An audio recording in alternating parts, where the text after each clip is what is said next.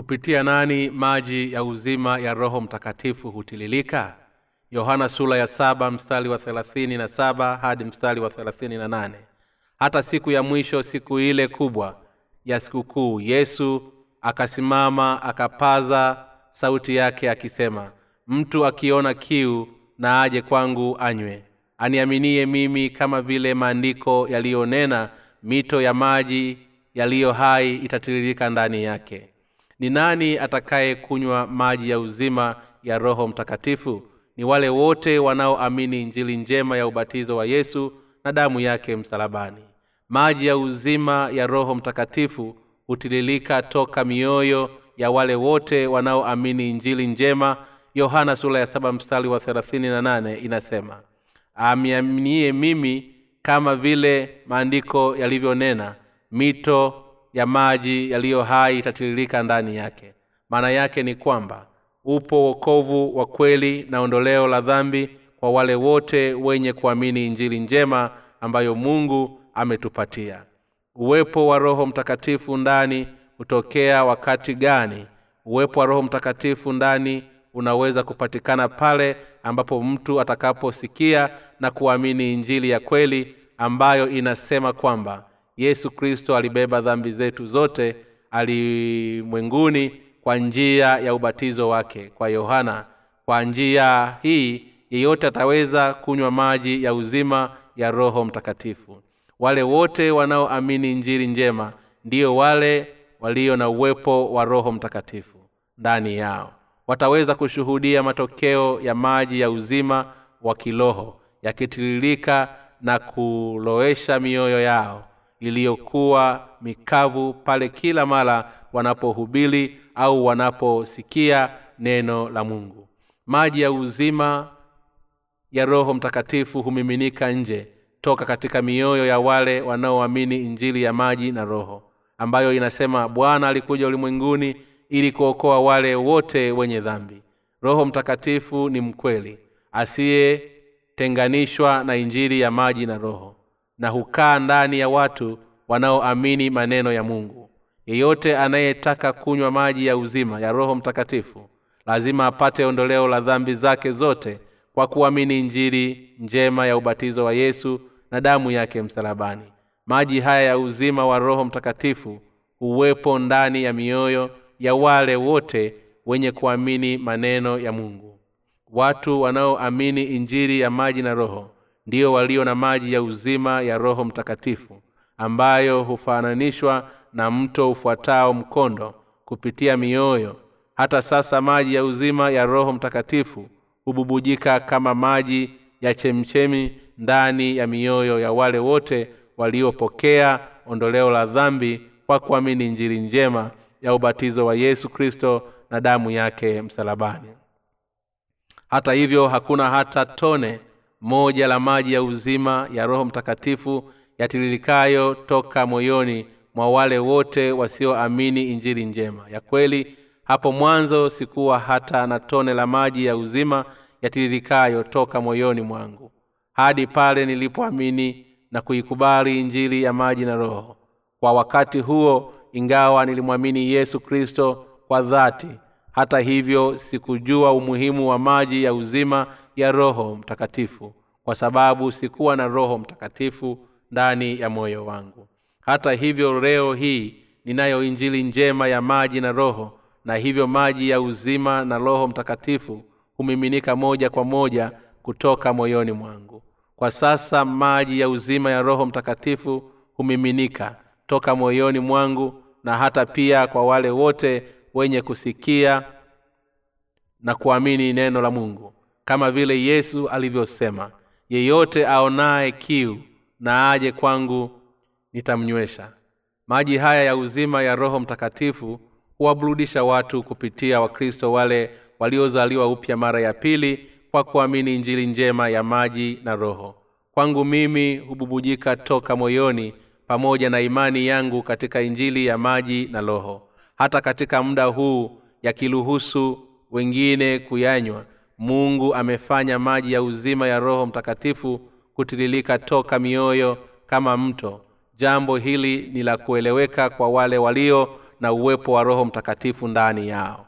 Kama ilivyoandikwa katika ufunuo kwamba hakuna ajuaye usipokuwa wale wote waliompokea roho mtakatifu na maji ya uzima ambayo ni sili ijulikanayo kwa wale wote tu waliokwisha iamini injili njema ya maji na roho.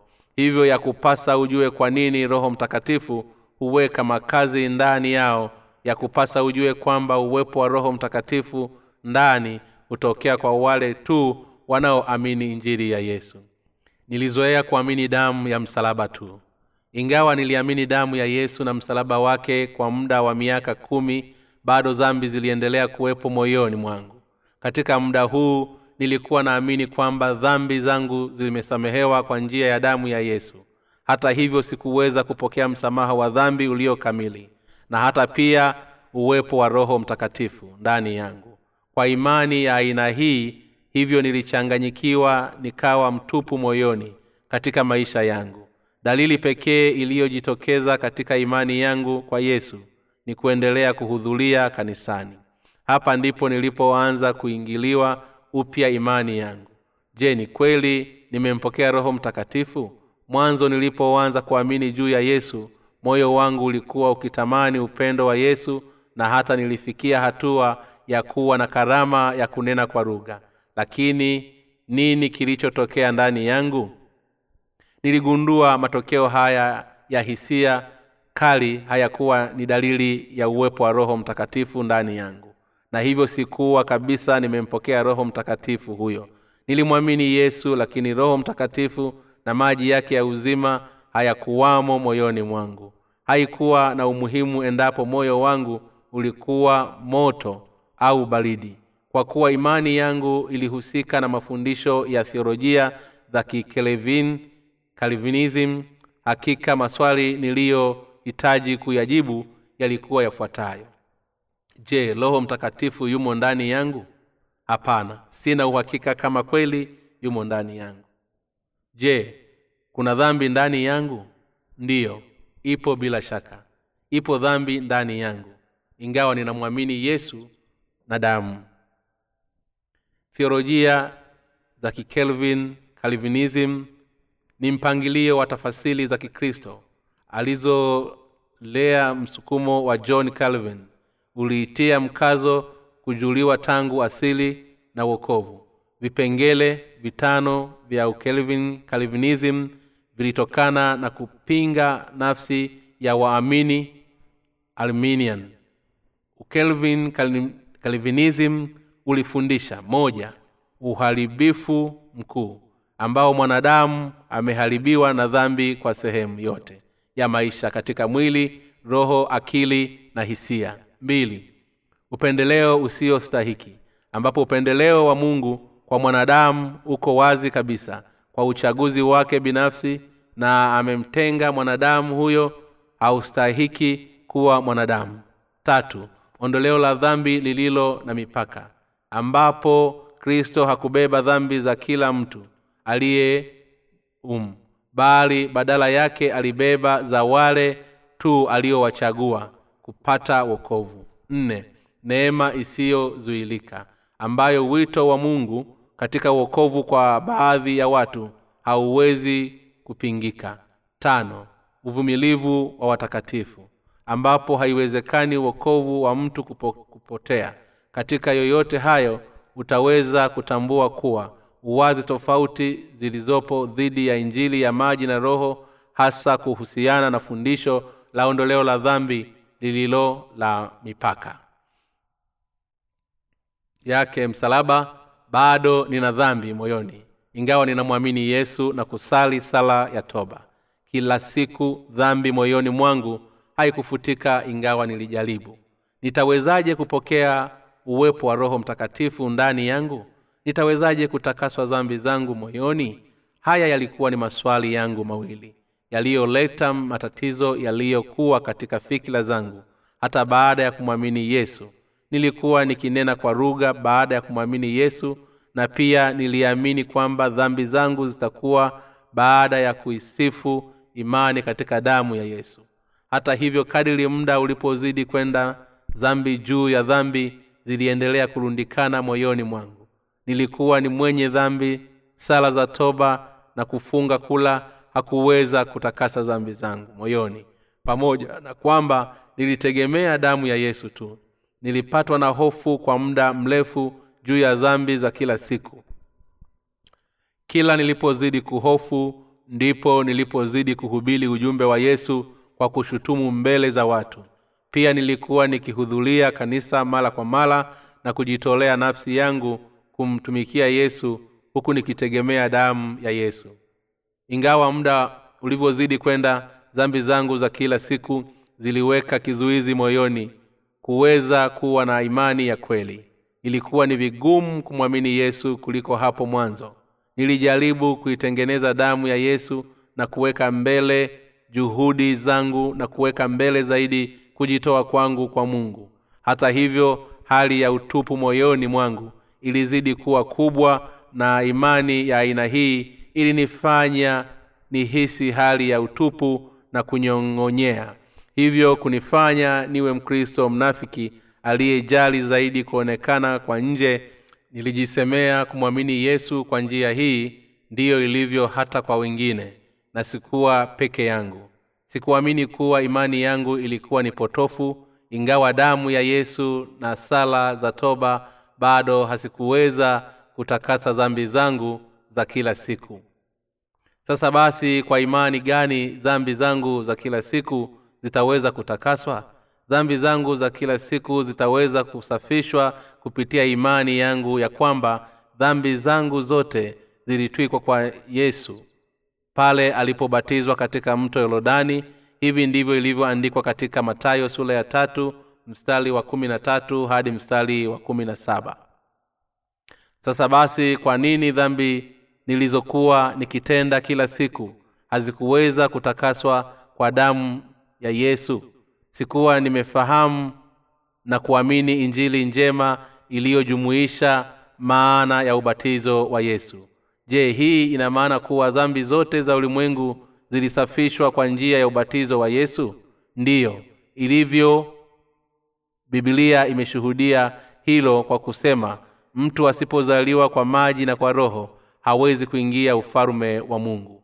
Yohana sura ya tatu mstari wa tatu hadi mstari wa tano. Yesu alikuja hapa ulimwenguni na kukubali kubeba dhambi za ulimwengu kwa njia ya ubatizo wake kwa yohana. Bado nilikuwa na wasiwasi juu ya hili na hivyo kuchukulia hatua ya kuoanisha agano la kale na lile jipya.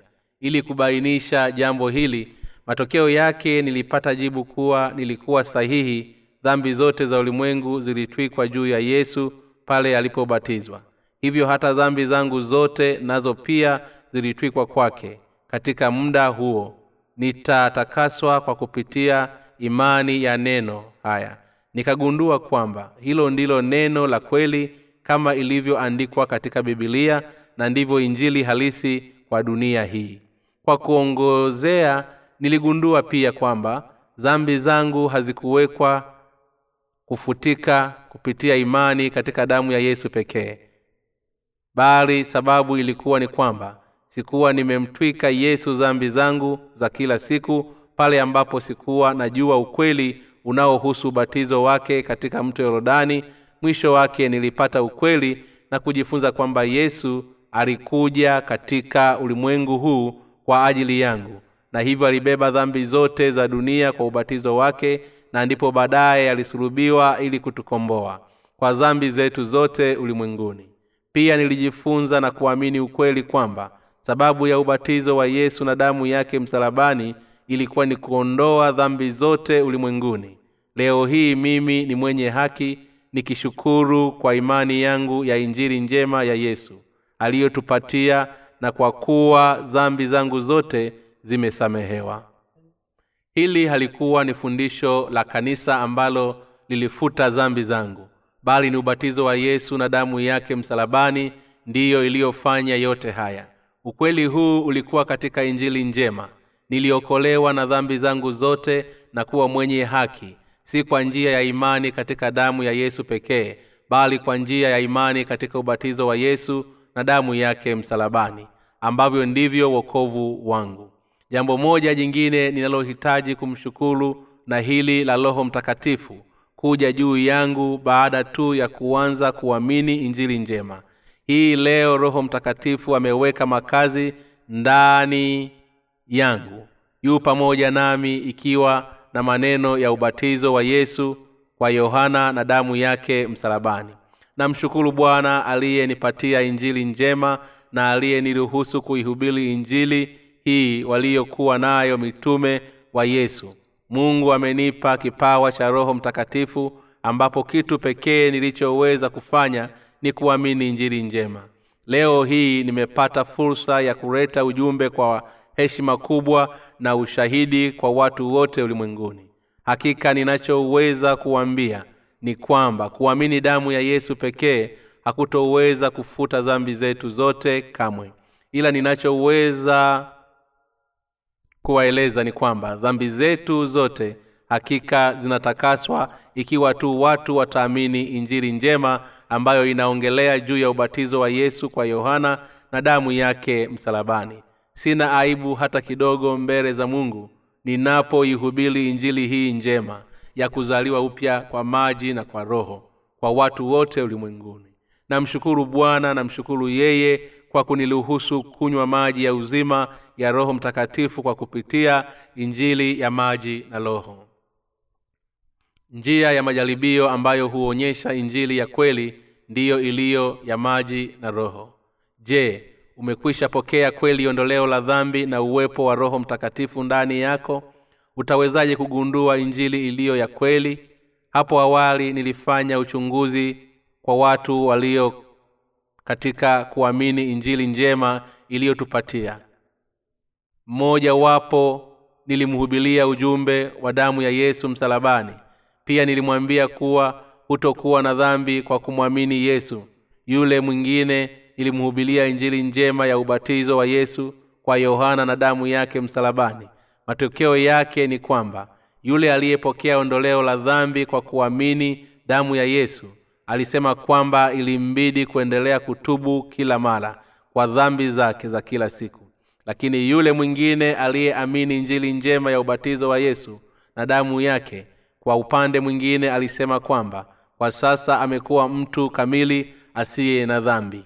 Alisema kwamba hana tena dhambi moyoni mwake kwa sababu ameamini ukweli ambao yesu alizichukua dhambi zotu zote na kuhukumiwa kwa ajili ya dhambi hizo na hivyo aliweza kumpokea roho mtakatifu toka kwa mungu kwa sababu aliamini injili njema ambayo inasema ubatizo wa yesu kwa yohana ulisafisha dhambi zote ulimwenguni.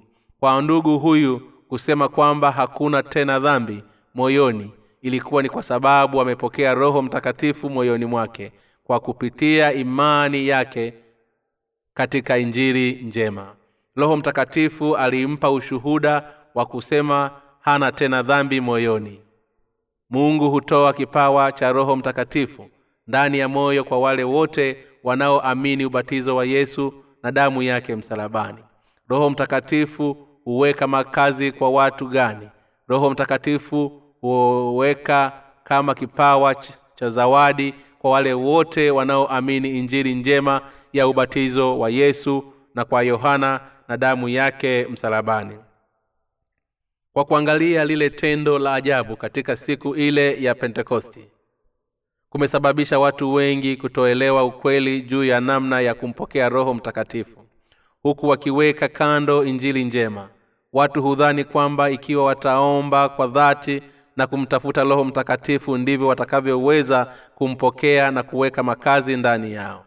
Takribani muda mrefu wa kristo ulimwenguni hawakuwahi kuwa na uwezo ambao tunasema kwamba mtu ataweza kumpokea roho mtakatifu ikiwa tu ataamini injili njema ya ubatizo wa yesu na damu yake msalabani. Hata hivyo leo hii watumishi wengi wa mungu waliopokea kipawa cha roho mtakatifu ndani yao kwa njia ya imani katika injili ya maji na roho ndio wanaoihubiri injili kwa msaada wa roho mtakatifu.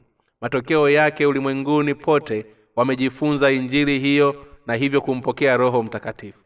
Mungu amewezesha watu wale wanaoamini injili njema kuweza kuwa na uwepo wa roho mtakatifu. Katika bibilia inasema itakuwa siku za mwisho asema mungu nitamwaga watu wote roho yangu na wana wenu na binti zenu watatabili na vijana wenu wataona maono na wazee wenu wataota ndoto matendo sura ya saba mstari wa kumi na saba.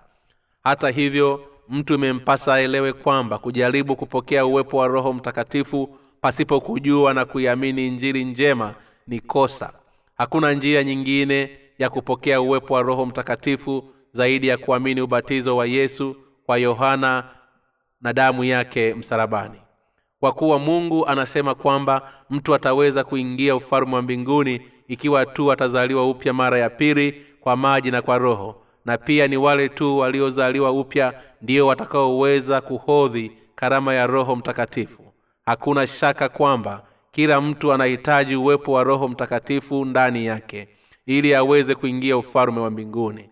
Utaweza vipi kumpokea roho mtakatifu au kuingia katika ufalme wa mbinguni ikiwa hautoamini injili njema ya maji na roho hakuna njia ya kwenda mbinguni bila kuamini injili njema. Utaweza kumpokea roho mtakatifu ikiwa tu utaamini injili njema ya ubatizo wa yesu na damu yake msalabani. Kama vile tunapolipa fedha tunaponunua bidhaa ndivyo hivyo pia tunavyoweza kupokea uwepo wa roho mtakatifu pale tu tunapoamini injili njema nataka kukuambia kwamba ikiwa kweli unahitaji kumpokea roho mtakatifu ndani yako ni lazima kwanza uijue na kuiamini injili njema ya maji na roho na hivyo kuwa na uwepo wake ndani yako.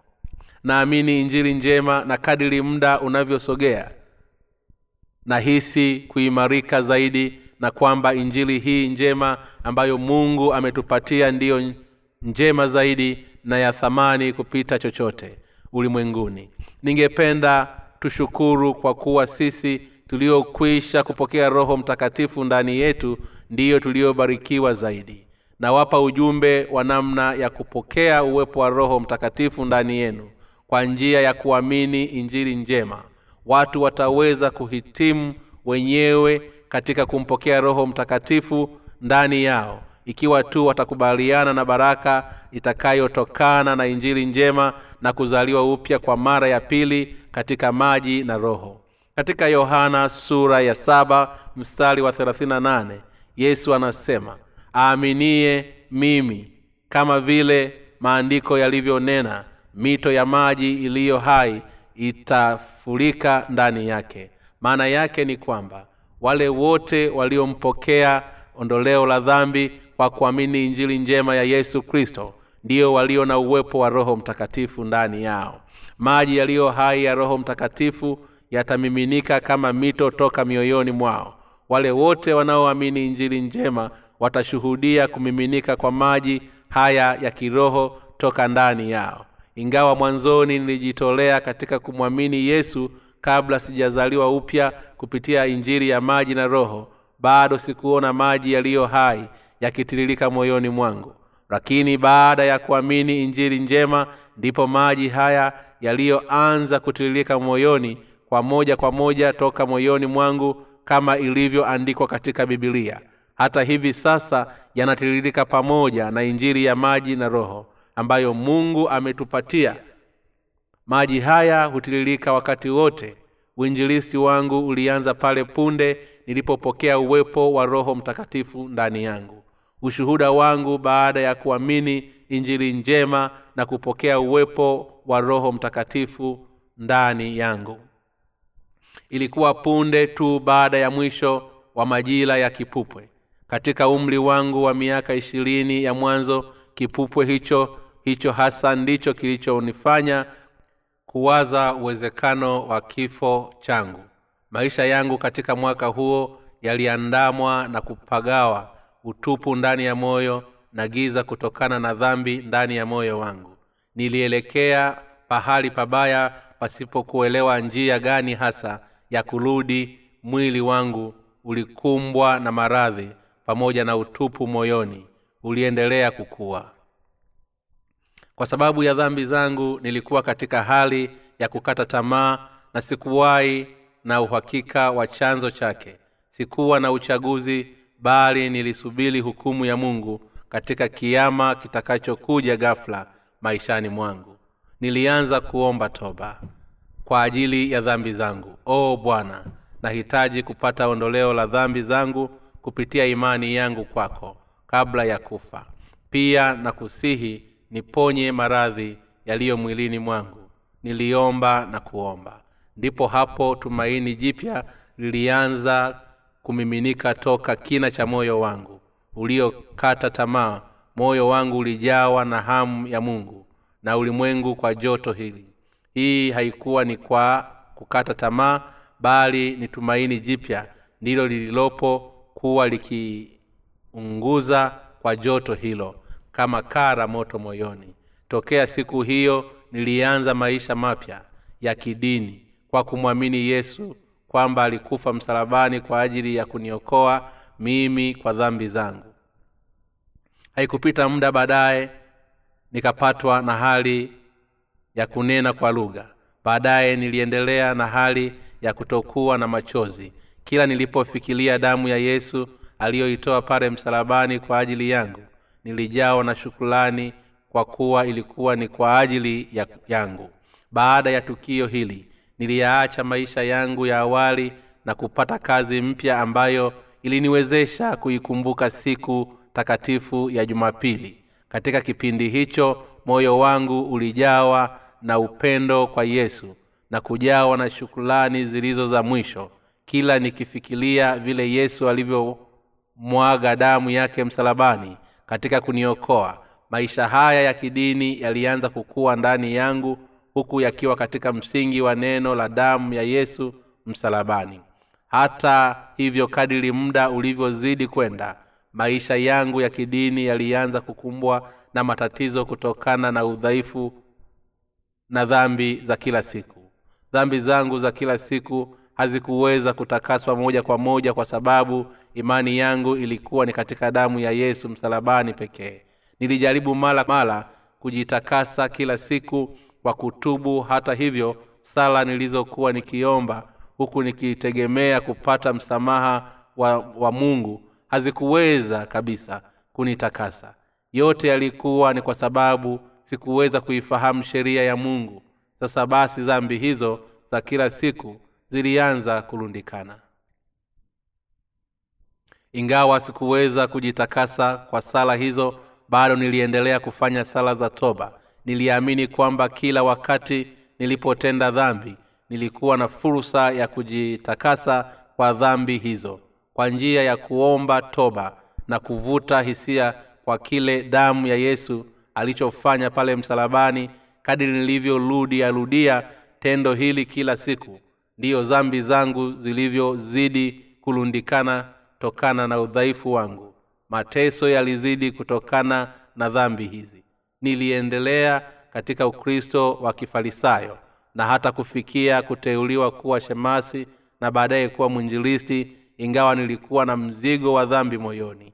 Nilikwenda huku na huko nikihubiri injili kila nilipohisi maumivu ya dhambi zangu za kila siku.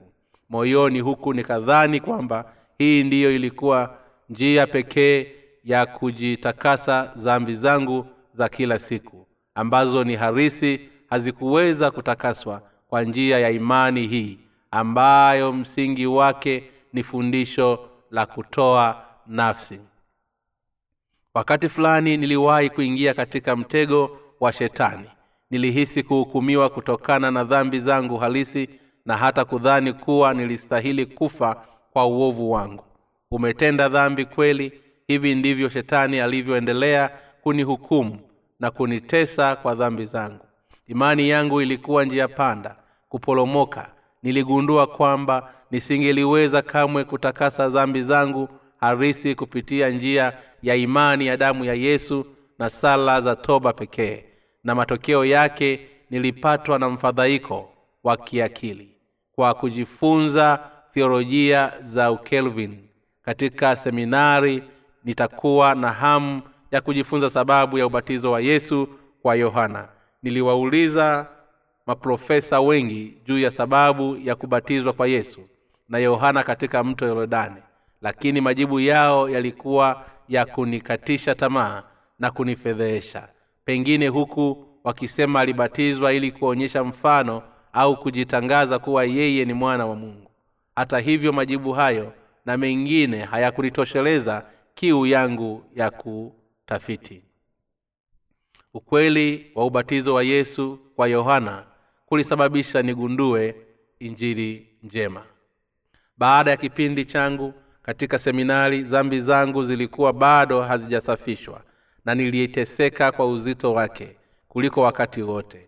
Ndipo siku moja nikaja kuelewa sababu ya yesu kubatizwa na ni kwa sababu gani alisema haki yote itakamilishwa kwa tendo hilo. Hii ilikuwa ni injili njema kwangu kuwa dhambi zote zilitwikwa kwake kwa njia ya ubatizo pale mto yorodani. Mungu aliniwezesha kugundua hili kwa njia ya maneno yake. Baada ya kusoma zaidi maneno ya mungu ambamo imo injili njema iliandikwa mwishowe niligundua ukweli juu ya dhambi zetu zilivyotwikwa juu yake yesu kwa njia ya ubatizo ule wa yohana na kuhukumiwa kwake msalabani. Hapa ndipo nilipogundua pia kwamba uwepo wa roho mtakatifu hakika umenijia. Dhambi zote moyoni mwangu zilisamehewa moja kwa moja baada ya kuigundua na kuamini injili hii. Zile dhambi zilizokuwa zikichanganya na kunikatisha tamaa hakika zote zilisafishwa kwa nguvu ya injili njema. Dhambi zile zilizokuwa bado hazijaondolewa ingawa nilijitolea nafsi yangu na kufanya sala za toba nazo zote zilitoweka mara moja. Nampa bwana shukulani zangu za zati nasema kweli ninayoshuhudia kuwa dhambi zote za ulimwengu zisingeweza kutakaswa kwa damu ya yesu pekee msalabani pekee. Ubatizo wa yesu kwa yohana nao pia ulipelekea ondoleo la dhambi. Sasa kila mtu inampasa kuelewa na kuamini kwamba dhambi zake zote zilitakaswa kwa msaada wa injili njema ya maji na roho. Nina uwepo wa roho mtakatifu ndani ya kina cha moyo wangu kwa sababu niliamini injili njema na neno la mungu. Ndilo linanishuhudia juu ya mwana wa mungu. Ushuhuda huu ulitosha kabisa kuondoa dhambi zote moyoni mwangu. Nilimpokea roho mtakatifu kama huwa kutoka na imani yangu katika injili njema tokea siku hiyo roho mtakatifu amekuwa akifanya kazi ndani ya moyo wangu akiniwezesha kutenda kazi za kiroho kwa maneno mengine kuihubiri njiri njema. Sasa hakuna tena dhambi moyoni mwangu. Ubatizo wa yesu kwa yohana na damu yake pale msalabani vyote vinabeba ushahidi wa msamaha wa dhambi zangu na kupeleka uwepo wa roho mtakatifu ndani yangu. Haleluya na msifu bwana roho mtakatifu kwa upole alijaa ndani yangu kama huwa na kuweka makazi toka siku ile nilipoamini injili ya maji na roho. Alianza kufanya kazi ndani ya moyo wakati mwingine kama huwa hata wakati mwingine kama mlipuko wa moto mkali. Sasa naweza kupokea uwepo wa roho mtakatifu ikiwa tu utaamini injili hii njema ya maji na roho. Je hutaki kumpokea roho mtakatifu na kumsifu mungu kwa kuamini injili ya maji na roho pamoja nami? Je hutaki kushirikiana nami katika kuihubiri injili njema ya maji na roho ulimwenguni pote? Injili njema ya maji na roho itatosheleza na kukupa uwepo wa roho mtakatifu. Haki ya mungu imefunuliwa katika injili toka imani hata imani. Na hii ndiyo maana ya uwepo wa roho mtakatifu. Upo kwa njia ya imani katika injili njema ya maji na roho. Mambo mema roho mtakatifu aliyonifanyia. Baada ya kupokea uwepo wa roho mtakatifu nilianza kufanya kazi katika kanisa jipya. Nikiihubiri injili njema roho mtakatifu aliniwezesha kwa nguvu kuihubiri injili hii njema. Na ndipo muda huo ulipotokea jambo lifuatalo. Katika mjini mliokuwa mkiishi palikuwepo na fundi wa kushona nguo aliyekuwa akifanya biashara na watu toka nje ya nchi. Bwana huyu alikuwa ni shemasi wa kanisa. Siku moja alisimama karibu na hoteli moja jirani kwa ajili ya biashara. Ndipo alipoona tangazo letu lililokuwepo karibu na hapo. Alivutiwa kwa mwaliko na hivyo akajaribu kuwasiliana nami. Alikutana nami na kusema kuwa alikuwa akiishi na dhambi kwa muda mrefu. Baada ya takribani muda wa saa tano ya ushauri juu ya injili ya maji na roho naye hatimaye akagundua ukweli wa ondoleo la dhambi. Hatimaye akazaliwa upya na pia kupokea uwepo wa roho mtakatifu katika muda huo. Ipo habari nyingine tena iliyotokea. Nilipokwenda kutafuta jengo la kanisa nilipata jengo zuri na la kupendeza sana lakini katika muda huo sikuwa na fedha ya kutosha kukodi jengo hilo. Kutokana na ufinyu wa bajeti niliyoipanga hapo awali. Hata hivyo roho mtakatifu alinieleza ndani yangu akisema uwe imara na mwenye kujiamini. Kwa mshangao niliweza kupata jengo hilo na hivyo kuweza kufanya kazi ya mungu kwa msaada wa roho mtakatifu. Roho mtakatifu aliniwezesha kuihubiri injili ya maji na roho tokea hapo. Roho huyu ndiye aliyepo ndani yangu hata hivi sasa akinipa uwezo katika kuhubiri injili njema kwa watu wote. Na ninashuhudia wale wote wenye kusikiliza na kuamini injili hii nao watapokea uwepo wa roho mtakatifu. Namshukuru roho mtakatifu aliyenipatia uwezo wa kuihubiri injili njema najua kuwa hata maishani mwangu pote haitoshi kuandika juu ya yote aliyofanya roho mtakatifu juu yangu. Roho mtakatifu ndiye aniwezeshaye kuishi huku maji ya uzima yakimiminika bila kikwazo toka moyoni mwangu. Nampa shukulani huyu roho akaye ndani yangu. Roho mtakatifu alipandikiza kanisa lenye kuendeana naye kwa njia ya injili ya maji na roho. Siku moja nilitoka kwenda nyikani kuhubiri injili njema katika muda huo. Mungu aliniongoza katika mji mmoja mdogo na nilikutana na kikundi kidogo cha watu waliokuwa wakimtafuta mungu. Mungu aliniongoza niwahubilie habari ya injili njema ambayo hatimaye iliwawezesha kupokea uwepo wa roho mtakatifu kwa kuisikia na kuamini kwao hatimaye roho mtakatifu aliwaongoza ili waweze watenda kazi nami huku tukishirikiana na hivyo kusababisha niweze kuhubiri injiri hii njema ulimwenguni pote toka wakati huo hadi hivi leo. Mwanzoni walikuwa ni kundi dogo la watu wasiomilikiwa na dhehebu lolote la kidini. Walipenda kuishi kwa kuyafuata maneno ya mungu lakini bila mafanikio. Waliombeza huku wakiomba toba kwa dhambi zao kwa sababu walikuwa ni watumwa wa dhambi hizo.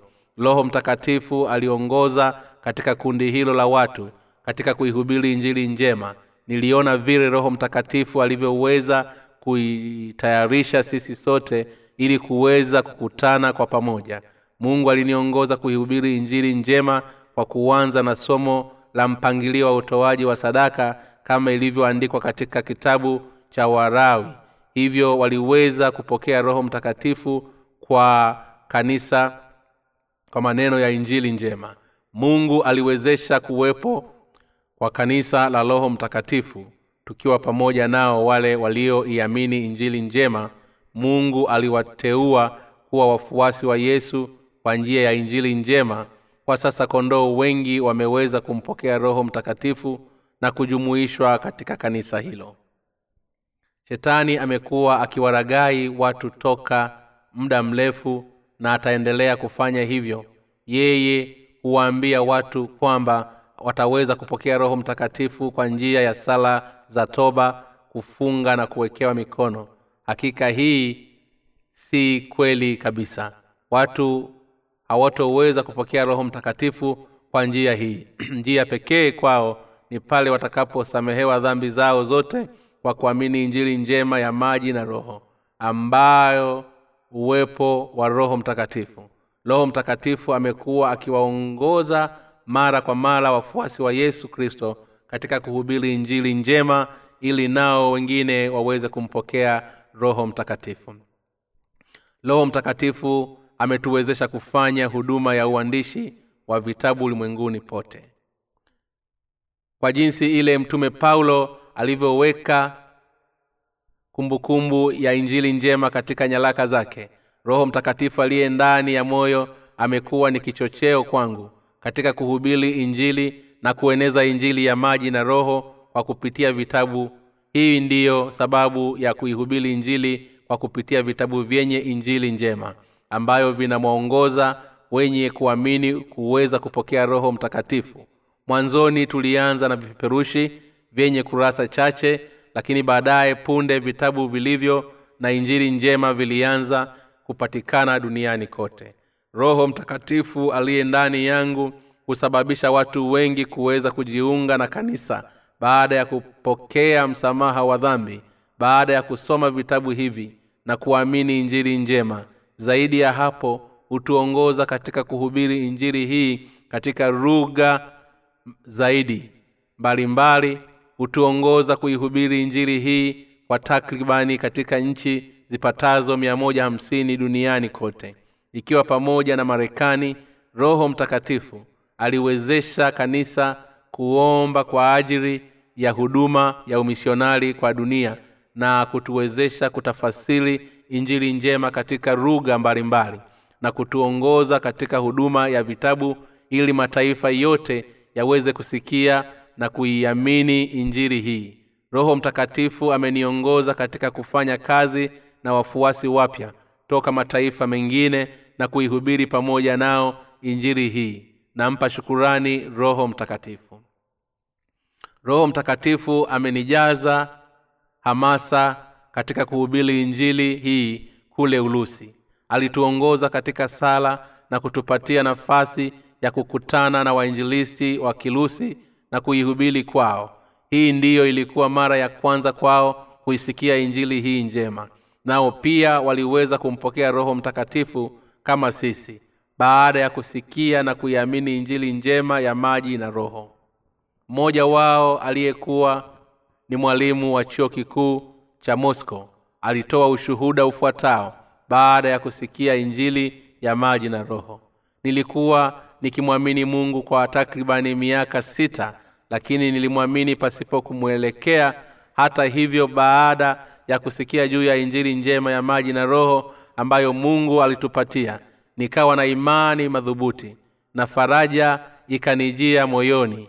Hakika namshukuru mungu nili, niliwaza sana hadi pale nilipoweza kuishi maisha yaliyo na imani sahihi katika dini. Maisha yangu hapo awali yalikuwa katika msingi wa imani ya damu ya yesu aliyekufa kwa ajili ya dhambi zetu.